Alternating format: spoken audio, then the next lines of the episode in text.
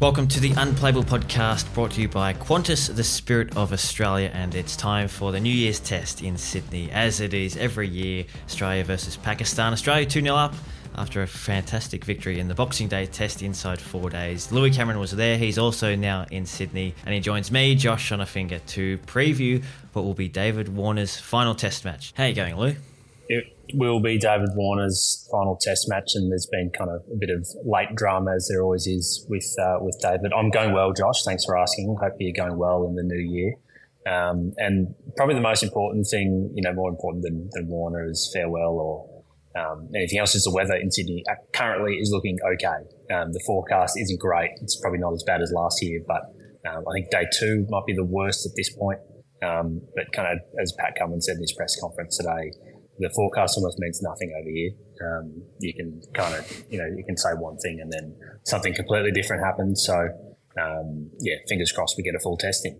You mentioned Pat Cummins' press conference today. Did he give you an insight into how Australia going to line up? He did.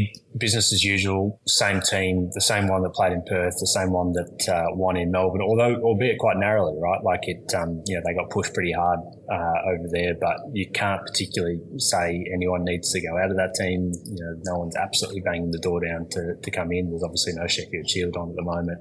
I've been watching Cameron Green in the nets the last two days and um, kind of the way he was training today, I actually thought um, he, he, might be a chance of playing. Just like they're really putting a lot of work and attention into him. He was working a lot with Michael Di Venuto, uh, the batting coach, and Andrew McDonald um, on the on the wanger. And um, I kind of thought, oh, you know, like this is unusual on the eve of the test, but I, I guess it's just kind of regular tune-up stuff for him. And um, who knows, we might see him later in the series if um, Mitch Marsh is, you know, uh, you know, can't get through a full series, but at the moment the main bowlers are, are looking really good. Um, no fitness concerns uh, that we know of over any of them, um, which is pretty remarkable, right? Like this is a, a really durable pace trio we've um, kind of got at the moment. They played all but one game together during the World Cup. Mitchell Starc got rested from one of them, but otherwise it was the same three the whole way through. And even going back to the Ashes, Pat Cummins played all six uh, Ashes and World Test Championship final tests. Uh, Josh Hazlewood played four, which was a pretty good return given his injury uh, troubles over the preceding two and a half years, and Mitchell Starc played five. So um, they're you know they're entering their um, early thirties and even mid thirties, dare I say it, um, and they're probably as versatile as uh, sorry as um, as uh, durable as ever. And they're all coming into their home test as well. This one, isn't it? So they won't want to miss it homecoming for a lot of them. Uh, Pakistan, their captain Shan Masood also spoke today. Louis, do we know how they're going to line up here? No indication yet on which way Pakistan will go. So the interesting kind of thing with them is they've been keeping their leg spinner Abrar Ahmed, who hasn't played the first two tests because of a, a bit of a right leg issue that um, seems to have something to do with a pinched nerve down there, which is a bit of a nasty um, injury he's carrying. So he's their, their, their main leg spinner. He's the guy they really would have liked to have played in the series. And I think they've had half an eye on this test uh, to kind of keeping him here the whole time. Um, and I think they'd like to play him. It's just uh, a matter of whether he can get through a full test with that injury. Um, and I guess the other bit is Salman, um, Agha, Agha Salman has done a really good job with the ball. You know, we know he's not a frontline spinner, but he's been really accurate. And I thought he's, um, he's kind of done a lot better than I uh, would have anticipated. Um, so they might again go in with with four quicks. Some reports in the Pakistani media that Shaheen Shahid Afridi is carrying something. Um, so it'd be a shame if he didn't get to play uh, this final test because um, he's been a bit down on pace, but I think um, you know he's obviously the leader of the attack. So uh, no indications as yet. Um, you know, I, I, doubt there's going to be three changes again, like they did between Perth and Melbourne, where they changed their wicketkeeper and um, altered the uh, fast bowling stocks as well. Uh, but you know, no major injuries um, reported between uh, Melbourne and Sydney, which you know is a positive sign on a uh, on a, a, funny old trip for, for Pakistan. Um, one of the other media reports that was was quite amusing was that um, the team director Mohammed Hafeez missed his flight um, coming up to Sydney. Um, having imposed, you know, some strict rules around um, curfews, and I think even maybe not curfews, but I think sleeping during while the game is on has a has now a fine attached to it if you do that in the Pakistani dressing room. Um, so he's kind of trying to bring in some discipline, but then um, didn't make the didn't make the plane over on time. Oh, um, so that's a that's an interesting one. Um, you know, it's I was going to say like you know it's almost like the wheels are falling off, but we got, we got to remember like they nearly won the MCG test and had Abdullah Shafiq taking that catch off uh, Mitchell Marsh. You know, it could have been a very different uh, very different story over there. Mohammad Hafiz's comments post game as well, saying that Pakistan were the better team. That certainly got a few people talking as well. Well, maybe Hafiz needs to invest in a better alarm clock or as well to make sure that he's getting those flights. Yeah, and you'd think that you know, given there's there's almost always so much kind of politics with Pakistani cricket, and um, you know he's there in an interim capacity. Like a, there might be a, a, an ulterior motive there to, to kind of deflect blame um, away, which is a shame because they they played really well over in Melbourne. I don't think they need to worry about pointing fingers and doing that kind of thing. Just kind of let your cricket do the, do the talking. Um, and you know, there's no there's no shame in like teams lose tests by close margins by missing crucial moments. There's no shame in kind of going down to um, to you know mm. in on a away um, test match, um, kind of going down like that, especially given how good the Australians are at the moment on their home turf. So um, yeah, hopefully we we see them perform well again this test. Yeah, it was a fantastic test match. Well done to the curator and everybody down there in mm. Melbourne for what was a great match, and what, what to Pakistan, I guess. As you said, you know, taking Australia all the way to the very line, which is hard to do down here. So hopefully Shaheen Shah Afridi plays because we know that he's had a really great uh, relationship with David Warner over the years, and we'll get to that as well in the David Warner um, moments and sort of loving that we're going to have later in this episode. But why don't we get to his week, David Warner? He's announced on the first that not only will it be his end of his Test career, but also the end of his ODI career. Depending on what happens over the next couple of years. But for now, he's done with ODIs. And today, he's also had some more news that's come out today about his uh, baggy green. Yeah, so there's always, um, you know, there's always a bit of a drama with with Davey, and as it is going into his last test, he's missing his baggy green slash baggy greens. Um, so that's kind of the one interesting part of it is that it sounds like he might have multiple baggy greens. I believe there was an incident. Um, just been asking around to, to, kind of get to the bottom of that exactly, but um, apparently he had his baggy green refurbished or replaced in Bangladesh in 2017. Uh, so he maybe had both of them, you know, maybe kept the old one as a bit of a keepsake, but they've gone missing is kind of the headline. He had a, a backpack, it was inside a bigger bag, um, and somewhere between the team leaving from Melbourne, uh, the hotel in Melbourne at South Bank, um, then, you know, that, um, that luggage gets transported on the bus, uh, goes to the airport, goes on the plane, comes to Sydney, uh, and then when he arrived in Sydney, uh, it wasn't there. Now, Dave left, from my understanding, he left this backpack in the bag um, with his cricket gear on the 30th, and then he flew to Sydney um, back home, understandably, to, to kind of um, meet with his, um, you know, to be back with his family. And then the following day, all the Australian team's um, luggage you know, made its way to Sydney. So he kind of left it there overnight for 24 hours, and then when he got it again, um, the bag had been had come out of the, the bigger bag and the bag greens weren't in there anymore. So he's kind of pleaded with the public um, if you know someone has indeed taken it to, to return it. Um, it, it, it, wouldn't be, um, you know, it'd be a bit of a shame, right? Like if he had to walk out with a, brand new baggy green for his 112th and, uh, and final test, it'd be a bit of a, an odd thing seeing a, a brand new baggy, but um, fingers crossed it can be returned. Yeah, well, we do see in these sort of situations. Like I remember the Lance Franklin 1000th goal ball that got returned. So, you know, sometimes mm. pleading with the public works. And yeah, it would be weird. What happens here? Because is it, would they just have to tell him, well, if you don't get it back, you're going to have to wear your floppy hat? Or do they give him a new one? What's the sort of protocol here, do we think? Yeah, I'm, I'm even thinking back to the um, the NBA recently with Giannis Antetokounmpo chasing someone down um, the the race when the game ball uh, got got taken off him. Uh, fans of the NBA will know what I'm talking about with that. But yeah, I guess he'll just have to wear his either his floppy hat or they'll have to get him a brand new baggy green. Um, it would seem weird that he, someone would get a, a new baggy green and then probably would never get worn again, right? Like they're not going to do a hand me down for whoever becomes the next test player um, maybe become a bit of a collector's item. So it's uh, it's a really weird situation to be in. Yeah, the clock is ticking, so hopefully, for David Warner's sake, it comes through. Now, a very long press conference yesterday that David Warner held. Louis, you were there. He was asked questions about every subject uh, conceivable, as you would imagine. And uh, why don't we hear what David said, uh, his emotions heading into his final test? I'm feeling great. Um, it's a great decision I think I made. You know, I've got to give back to the family. Um, and also on the back of that, I think I'm, I'm definitely retiring from one day cricket as well. Um, that was something that I, I had said, you know, through the World Cup, get through that. And if, um, you know, winning it in India, I think that's a massive achievement. So um, I'll make that decision today as well to retire from those forms, um, which it does allow me to go and play um, some other leagues around the world and, and sort of get the, the one day team um, sort of moving forward a little bit. I know there's a Champions Trophy coming up, and you know, look, if I'm playing decent cricket still in two years' time, and I'm I'm around, and you know they need someone, I'm, I'm going to be available. Yeah, so it was an interesting press conference from Dave Warner. I kind of thought that he might be a bit punchier, like he might kind of come out swinging a bit and you know uh, settle a few scores. He's you know when the when the attention's still on him because he is that kind of character. He's a very honest guy, and we know that he's got that streak about him. But it was actually pretty mellow. Was pretty introspective.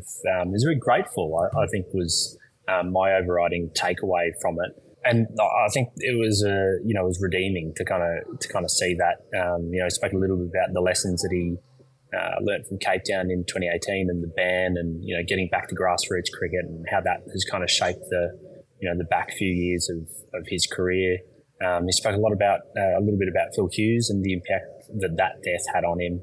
Um, you know, this is a guy that he kind of came through the ranks of New South Wales playing with, and um, he basically said that Phil would, you know, probably be opening with either him or, or Usman if you know if he was still with us. So um, that was really touching. But it was actually interesting the the moment that he got a bit teary a little bit was actually speaking about Usman Khawaja and the fact that he's um, going to finish his career opening the batting with Usman um, you know, this childhood friend of his. I think they played in the under 11s together, uh, and you know they're gonna he's gonna open for the last time with that same guy at the other end. So um, it's just so fitting um, and just such a such a special thing and a really unusual thing that um, that will happen.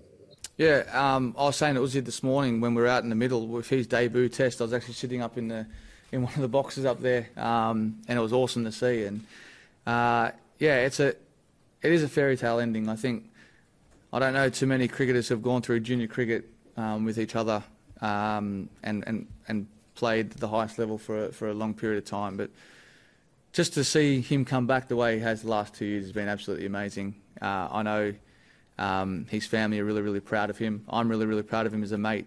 Um, and it brought a tear to my eye when he scored that 100 when he first came back. Um, but yeah, I think you know, when you when you when you're childhood friends and you get to go out here at the SCG as kids, as you know, dreaming big, it's a great fitting. Um, you know, I'm loving that. So, Lou, before I get your favourite David Warner innings or moment or memory, I'm just going to give you some rapid stats on David mm. Warner's career so far. Uh, as you said, 111 test matches, 8,695 runs, totaling 18,500 international runs all up. He's got a century in all international formats, 2,600s in the test arena, and 22 in the ODIs, and surprisingly, four test wickets to his name as well, with those little leg spinners that he used to bowl. So we haven't seen those for a while in the test arena, and given what we saw at the World Cup, probably probably a good thing. Well, funny you should mention that. Uh, he, Pat Cummins got asked today what the ideal scenario would be uh, for David Warner's uh, farewell test, and you know what he'd like to you know see him uh, do for the last time. And he said, you know, of course, make hundred, but he thought maybe a leg spinner could take the final wicket of the game, seals an Australian victory. Um, did Warner bowl leg spin in that warm up game for uh, Australia? Yeah, yeah, that's right. Also against Pakistan, uh, interestingly. So some yeah, of the so They've been so, watching footage. That's right. They could well have some uh, knowledge of what to expect. I feel like I've seen him bowl medium pace at other stages of, of his career. Yeah, you could be right. Uh, we can go trawling into the archives if you'd like, but uh, we might stick stick to the favourite memories, we do have a lot of great answers as well from uh, fans on social media, such as Jason Ford, who said that his favourite David Warner memory was being dismissed for 99 at the MCG, only to be called back after it was a no ball. The crowd went wild, and he was there, and he said that was a fantastic moment. Lots of people saying, of course, his triple century in Adelaide. This one is worth mentioning as well. Shrikant said that winning play of the tournament at the T20 World Cup in 2021, where he proved everyone wrong after being written off, that was a pretty important moment in Australia's winning World Cup. Yeah, so I mean, so many of those highlights have come on home soil, right? And that's kind of where he's been at his most dominant, particularly in Test cricket. Although he's had limited over success all around the world, um, and the T20 World Cup, especially as you kind of touched on, that was that was such a big moment. He was um, a player. He was player of the series, wasn't he? he played he that was, World yeah. Cup. Yeah, um, but look, my favourite memory is I'm going to go a little bit alternative, just because I think it's one people have forgotten about. Was uh, the tour of Bangladesh in 2017. He made centuries in both Test matches there, and that was kind of notable, um, particularly for him because I think playing against spin and um, had been identified as a bit of an issue, and um, Ashwin had had his had his measure over in a in India in a series earlier that year. Um, and there was kind of all these question marks about him, and people kind of said, "Oh, well, you know, he, he made two centuries against Bangladesh," but they were a really difficult attack to come up against. Shakib Al Hasan was kind of in the prime of his his bowling career. I think he took ten wickets in the first Test match and made seventy one, but um, Warner on a terrible pitch, um, maybe terrible, like a really turning pitch in the in the first Test, made a brilliant century, and Australia nearly won that match. And then he made another ton uh, in Chittagong uh, in the second match and um, and they did get over the line. So kind of two performances, like it just looked like it meant a lot to him, kind of in that moment. Like he had just been putting in a lot of work. Like he could never, um, throughout his career, doubt the work ethic that that Warner had. Um, and he put a lot of work into playing spin. I thought those were maybe two overlooked innings of his career. Another highlight is just his fielding at this most recent World Cup. So we know he had a really good tournament with the bat. Um, he hasn't lost anything with the bat in, in white ball cricket, but um, just how impactful he was, uh, particularly in the final as well, about um, with his fielding and fielding on the boundary, uh, despite not really being able to throw. Like I'm surprised that teams don't kind of come back for a second run more often on him, but he's just so athletic um, and just so fiercely determined um, that it, it, can kind of change games. It changed games. It changed the match against Sri Lanka uh, that third match that they, they had to win. Sri Lanka were none for 120 odd, and Australia were right up against it. Uh, and Warner took a, a, catch that kind of changed the whole complexion of, of the tournament, really. So, um, yeah, a, a, marvelous cricketer in, in I was going to say in all respects, maybe not in bowling, but uh, in in fielding and batting, he, he's, he's been an absolute titan. Uh, a couple of good answers as well uh, from Angus Matrick, who said uh, the OLED TV ad. That's very memorable in David Warner's career. Yeah. And uh, Scott, Jack, and Johnny said that uh, when he met Joe Root in that English pub, The Walkabout, that was a pretty memorable moment as well. but we won't go too much into that one. My favourite, I'd have to say, was uh, the T20 international debut against South Africa. Mm. Who could forget 89 off 43 balls up against Steyn Ntini and Kallis. And he absolutely lit the MCG alight that night. And it all started for David Warner there. And, you know, really, I'm glad you brought that up. I, saw a tweet from our colleague Scott Bailey from AAP who made a really good point about how that game just wouldn't happen now when you think about um, that was a full strength South Africa attack for a bilateral T20 match uh, played away from their home. Um, you know, that probably just, you know, they wouldn't bring out their first choice team because uh, unless there was a T20 World Cup happening right after it, you just wouldn't play them um, these days with the, the balancing mm. between formats and domestic leagues. The crowd, of course, was a big one, but also the fact that David Warner was just such an unknown. Like people didn't know anything about him. I feel like once guys get to the international level, people kind of know them already from the Big Bash, and maybe they want to play at IPL and, and that kind of thing. But the the BBL especially is has a way of um, kind of putting people into the national consciousness and um, that debut amazingly predates even um, the, the, current format of, of the Big Bash. Maybe he played some state uh, Big Bash games at that point, but completely different complexion mm. um, of cricket it was back in 2009. That was. Yeah, that's right. Yeah, yeah. So a lot's changed, and who knows if we'll see another opener who you know can can play all three formats like him. Of course, it's also the pink test as it is every year. And in 2017, David Warner also against Pakistan scored a century before lunch on day one of the pink test, which uh, a lot of people have also said is a memorable moment. I think it came off 78 balls, only the fifth player in history to do that. So, uh, could we see a repeat in this particular match? Well, that would be some way to go out. It'd be amazing, yeah. I mean, I almost think he, he doesn't really play like that anymore. Like I know McDonald and Pat Cummins want him to, you know, really take things on and be the aggressor. I'm not sure he's quite the same batter anymore, and that's probably a testament to him more than anything. Like he's kind of evolved in a way that um, he doesn't need to kind of go out and try and blaze a 78 ball century or, or a century in the session. So, um, look, I'd be really surprised if that happened, but um, yeah, it's no uh, no skin off his back. All right, Lou, thanks for all the Warner updates. Enjoy the test up there in Sydney, and we'll uh, check in after the match. Look forward to it, Josh.